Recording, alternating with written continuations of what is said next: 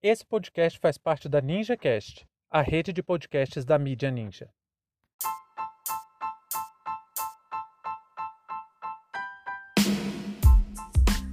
O cerco se fecha contra Bolsonaro.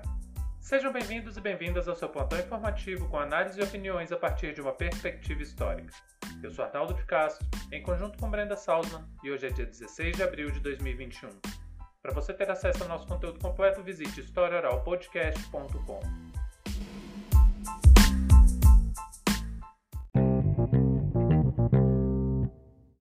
Em sua live semanal na última quinta-feira, o presidente da República, Jair Bolsonaro, fez mais uma declaração controversa. Visivelmente abalado, ele manifestou sua opinião inicial frente à decisão da ministra do Supremo Tribunal Federal, Carmen Lúcia, que deu prazo de 5 dias para que o presidente da Câmara dos Deputados, Arthur Lira, se manifestasse sobre o agravo regimental que exige a estipulação de prazo para análise de pedidos de impeachment. Jair Bolsonaro afirmou que, abre aspas, só Deus me tira da cadeira presidencial, fecha aspas.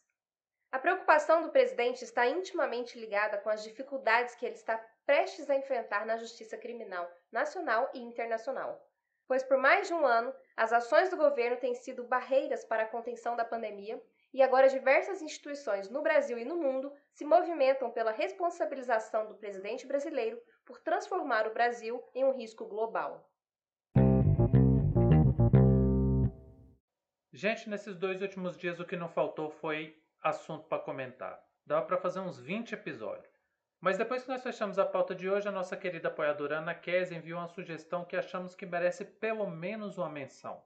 Um consórcio de 6 empresas adquiriram 2,3 milhões de kits para intubação e doaram para o Ministério da Saúde. O equipamento foi comprado da China pela Petrobras e mais 6 empresas, e o ministro da Saúde, Marcelo Queiroga, em sua declaração de agradecimento, ao invés de simplesmente reforçar a importância desses equipamentos, fez questão de tentar se livrar da pressão, dizendo que a responsabilidade pela aquisição desses materiais, é de estados e municípios. As palavras dele parecem até uma defesa antecipada, sabe? Porque o Queiroga é mais um que tem tudo para entrar na mira da justiça. Por outro lado, a atitude das empresas pareceu uma resposta à aprovação da lei de privatização da vacina. Mas o tema quente mesmo é o impeachment. Acho que nunca na história desse país a população falou tanto em impeachment ao mesmo tempo que a mensagem é tão ignorada pelo Congresso Nacional. E ontem uma avalanche de notícias acabou deixando o presidente tenso, acuado, realmente amedrontado com a possibilidade do impeachment. Na live semanal, Bolsonaro estremeceu quando recebeu a notícia sobre a decisão do STF que envolve Arthur Lira e os pedidos de impeachment. Aqui, galera, a gente precisa fazer uma recomendação. Se você não sabe de um assunto, se você não tem informações precisas sobre aquilo, procure se informar antes de sair falando besteira. Essa recomendação é porque Jair Bolsonaro é um excelente exemplo, uma baita demonstração de como não devemos tratar informações. Quando ele abre a boca para comentar coisas sérias, a gente tem certeza de que somos governados por um medíocre que só lê título de notícia. Veja bem, a ministra Carmen Lúcia tomou uma decisão importante, sim, claro. Pediu para que Arthur Lira se manifestasse sobre um mandato de injunção que trata de um tema extremamente complexo, impeachment. Mas ela mesmo tinha negado esse pedido que foi feito ao Supremo dias antes. O que ela aceitou foi o agravo regimental e deu um prazo de 5 dias para que Arthur Lira se manifestasse, porque ele é o agravado. Então, mesmo que tenha negado o pedido liminar, ela exigiu uma resposta do presidente da Câmara. Isso, na prática, funciona muito mais a favor do Arthur Lira do que como pressão para aceitar um pedido de impeachment. Agora vamos lá. Vamos entender uma coisa. Não cometam o mesmo erro de análise do presidente. Lira está obrigado a responder por que não abriu um pedido de impeachment contra Bolsonaro? Não. O pedido feito não tem nada a ver com isso. Na verdade, se trata de algo muito mais grave. Nós temos um mini-doc que fala sobre impeachment e crime de responsabilidade. E lá tentamos demonstrar que a Lei 1079 de 1950 é um instrumento que precisa de uma revisão urgente. E aqui aparece mais um elemento que precisa de severa revisão, que é a regulamentação de um prazo para que o presidente da Câmara responda sobre cada pedido de impeachment protocolado, nem que seja para negar. E é isso que está em jogo. Arthur Lira tem que dar uma resposta sobre isso, sobre o pedido de uma lei que estabeleça tempo para que seja apreciado qualquer pedido de impeachment. Mas aqui tem uma coisa também interessante. O mandato de injunção foi indeferido. Aí o Bolsonaro na live recebe a notícia e resolve comentar. E como de costume, não podia perder a oportunidade de cometer mais um crime de responsabilidade. Dessa vez atacando de novo o Poder Judiciário e declarando explicitamente que vai interferir no Poder Legislativo, conversando com o presidente da Câmara sobre os pedidos de impeachment. Você já sabe a minha opinião. Eu quero impeachment? Sem sombra de dúvida. Eu acho que tem alguma chance disso acontecer? Absolutamente nenhuma. Não só por causa do Arthur Lira, mas por causa do apoio parlamentar que o Bolsonaro tem. Uma votação de impeachment agora, na minha visão, tem muito mais chance de fortalecer o Bolsonaro do que tirar ele da presidência. Porque se for aceito um processo desse, aí o Brasil vai pagar muito caro para que Bolsonaro consiga manter o apoio parlamentar. Vai ser a maior farra de compra de votos jamais vista para que ele se mantenha no poder. Porque vamos lembrar, o Centrão não se vende, o Centrão se aluga. E nada acompanha mais a lei da oferta e da demanda do que a fidelidade política do Centrão. Mas o presidente está esticando tanto a própria corda, mas tanto, que está cada dia mais difícil justificar apoio ao governo.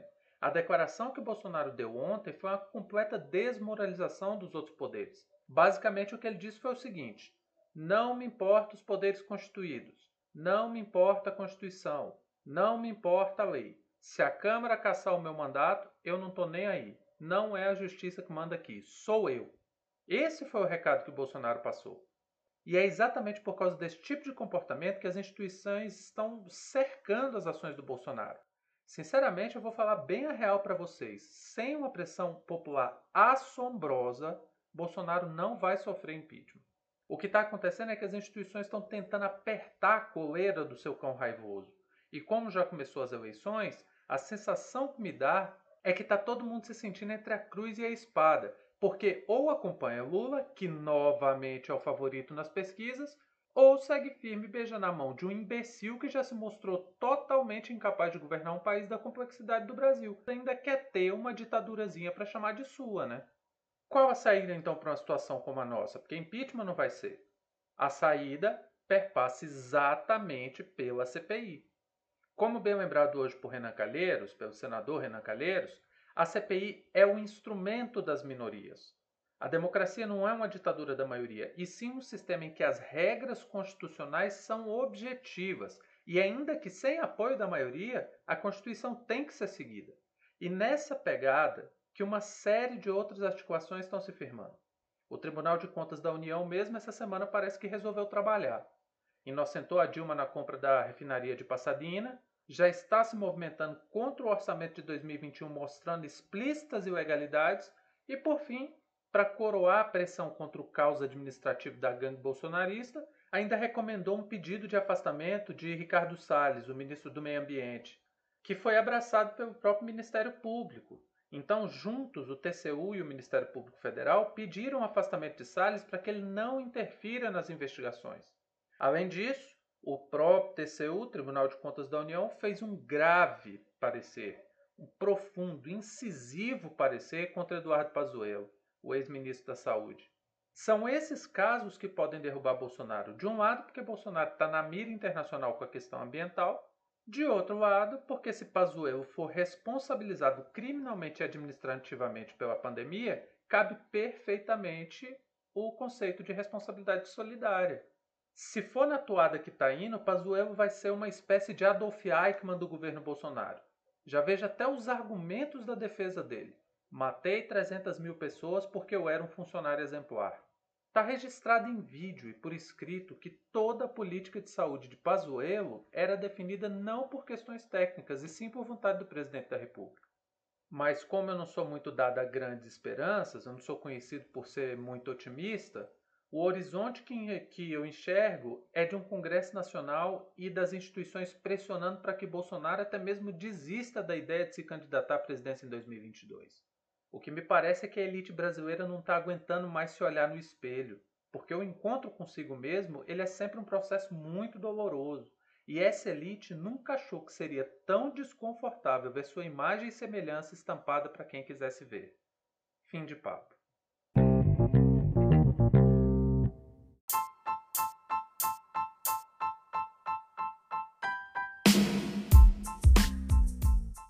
Entre tantos fatos que nos cercam e com a velocidade de informações a que estamos submetidos, essa foi nossa escolha para o destaque de hoje. Se você quiser participar do nosso financiamento coletivo, acesse catarse.me/história. Muito obrigado a você por prestigiar nosso trabalho e até a próxima.